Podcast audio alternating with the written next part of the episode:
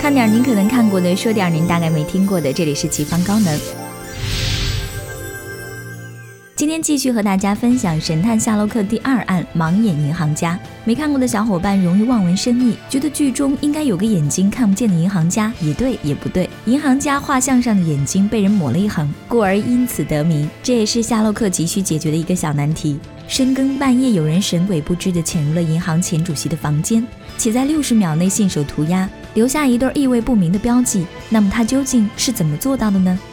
本来夏洛克对此事兴趣不大，可随着调查深入，接连发生了两起密室杀人案，他就越发认真起来。至于破案细节，不涉及太多，琪琪主要盘点夏洛克如何吃瘪，选取容易被忽略的小亮点，节目内容会显得更加有趣。银行的勘查过后，火眼金睛的夏洛克发现涂鸦是给银行某职员的警告。而且他迅速锁定了目标人物范孔。Pillars and the screens, very few places you could see that graffiti from. That narrows the field considerably. And of course, the message was left at 11:34 last night. That tells us a lot. Does it? Traders come to work at all hours. Some trade with Hong Kong in the middle of the night. That message was intended for somebody who came in at midnight. Not many Van Coons in the phone book. 事不宜迟，夏洛克赶紧带着华生登门造访，却吃了闭门羹。不死心的他急中生智，从五楼的阳台迂回到了范孔家中。可惜还是来迟一步，范孔已无法回答任何问题。不过对于夏洛克来说，死人也是会说话的。警察没来之前，他差不多就有了判断。只是他没料到，这次负责现场调查的不是乖乖听话的老雷，而是个压根没把他放在眼里的新探长。吃瘪第一集，暂时被怼的夏洛克不甘心地将拿到的证物交给了新探长。老雷走的第一天，想他。可当听到警察判定为自杀时，夏洛克一脸鄙夷地凭借实力扳回一局。一个左撇子该以怎样扭曲的姿势才能在自己右后脑上开枪呢？什么？居然连范孔是个左撇子都没看出来？警察果真都是吃白饭的。接下来有请神探给大家好好上一课。Power sockets habitually use the ones on the left. Pen and paper on the left-hand side of the phone because he picked it up with his right and took down messages with his left. You want me to go on? No, I think you've covered. I might as well. I'm almost at the bottom of the list. There's a knife on the breadboard with butter on the right side of the blade. Because he used it with his left, it's highly unlikely that a left-handed man would shoot himself in the right side of his head. Conclusion: someone broke in here and murdered him. Only explanation of all of the facts. 虽然他嘚瑟的实在有点欠扁，新探长也还是倾向于认同他的推理。而且弹道测试也印证了死者脑部的子弹并非来自现场那把枪，这也为接下来新探长屡次被夏洛克说服大开绿灯埋下了伏笔。信任果然要靠实力逐步建立。无独有偶，报纸上刊登了知名记者路基斯神秘死亡的报道。夏洛克大眼一瞅就认定此案跟范孔的死绝对有关。跟新探长软磨硬泡之后，终于能带着华生勘察现场了。从粉红的研究就不难看出，华生可不是拉低智商的存在。而是关键时刻非常得力的小助手，尺有所短，寸有所长。虽然夏洛克神通广大，可自负傲慢的宝宝难免过于依仗能力，反而忽略了一些更加快捷有效的途径。聪明的夏洛克对范孔遗留的各种票据进行了缜密的分析，推断出范孔回公司前停留的大致位置，但因线索有限，无法确定具体地点而一筹莫展。兵分两路的华生此时意外出现，急不可待的夏洛克赶紧分享自己的巨大进展。面对滔滔不绝、口若悬河的好基友，华生一直插不上嘴。他的内心 OS 大概是这样的：日记在手，答案我有。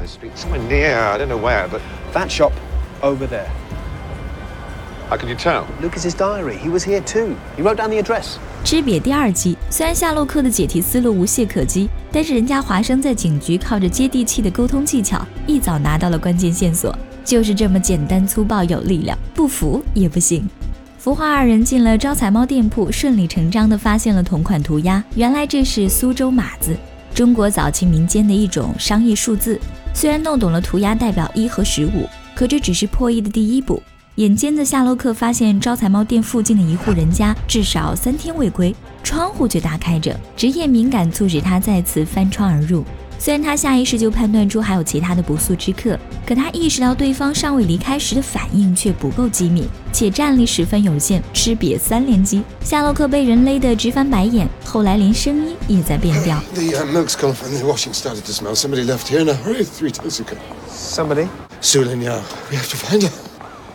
Yeah, how exactly? We could start with this. 也许是觉得太过丢脸，他没好意思告诉华生自己是大难不死。姚素林确实是解答谜题的关键钥匙。遗憾的是，华生太担心夏洛克的安危，没有当好护花使者，被调虎离山，间接导致妹纸香消玉殒了。而那个飞檐走壁、屡次破窗的凶手蜘蛛侠，正是姚素林的哥哥。二人同属一个叫黑莲堂的贩毒走私组织。姚素林是迷途知返的叛逃者，而哥哥蜘蛛却是执迷不悟的刽子手。之前遇害的范孔和洛基斯，则是黑莲堂里负责从中国走私文物的。因为其中一个拿了不该拿的，组织才不远万里派人追查。夏洛克私交不错，日常喜欢涂鸦的神助攻小哥，也及时提供了涂料的相关线索。谁能告诉夏洛克，为什么每次率先发现标记的人总是华生？大概人品和运气确实有关。华生兴高采烈地找来夏洛克，见证奇迹的时刻到了，满墙的黄色标记就这样彻底消失不见。激动的夏洛克又开始自顾自的长篇大论。咱以后能不能先听华生把话说完？虽然他脑子没你好使，可人家懂得利用工具。吃瘪第四季。Yeah, well, at least I would if I get to my pockets. Took a photograph. 惊不惊喜？意不意外？尴不尴尬？最让夏洛克不爽的应该是华生最近走了桃花运。本来经济十分拮据的华生，不过是出去随便找个工作，可负责给他面试的碰巧是位相当不错的小姐姐，所以华生回来之后满面春风，一句话就暴露了醉翁之意不在酒。Great. She's great. Who? The job. She? It. 夏洛克对华生脱口而出的戏心生狐疑，充满警惕。没过多久，华生就准备跟小姐姐浪漫约会。诡计多端的夏洛克提议看马戏比看电影有创意，傻乎乎的华生信了你的邪，就这样被坑到了黑莲堂的老巢。破案的话，夏洛克单枪匹马完全可以，没有必要拐带小情侣，所以他就是动机不良，存心捣乱。人家看表演时，他还强行解说，怒刷存在感。就你能，你咋不上天呢？没忘正事的夏洛克偷偷溜到后台查找蛛丝马迹。不料没过多久就被人发现所幸有惊无险只是引起了一场骚乱。马戏看不成了华生自然把小姐姐带回住处。夏洛克的每一个毛孔都在表达着自己的不满。